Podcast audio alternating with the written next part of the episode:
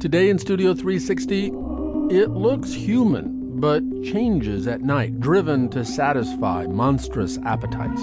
I stood, transformed, jaws open, tongue as thick as a baby's arm, breath going up in signals of dreadful life. Moments ago, I hadn't wanted this. Now I wanted nothing else. I'll talk with Glen Duncan about what a significant literary novelist does with werewolves. If a novel was going to succeed with something like a werewolf, it had to deliver what great novels can, which is interiority.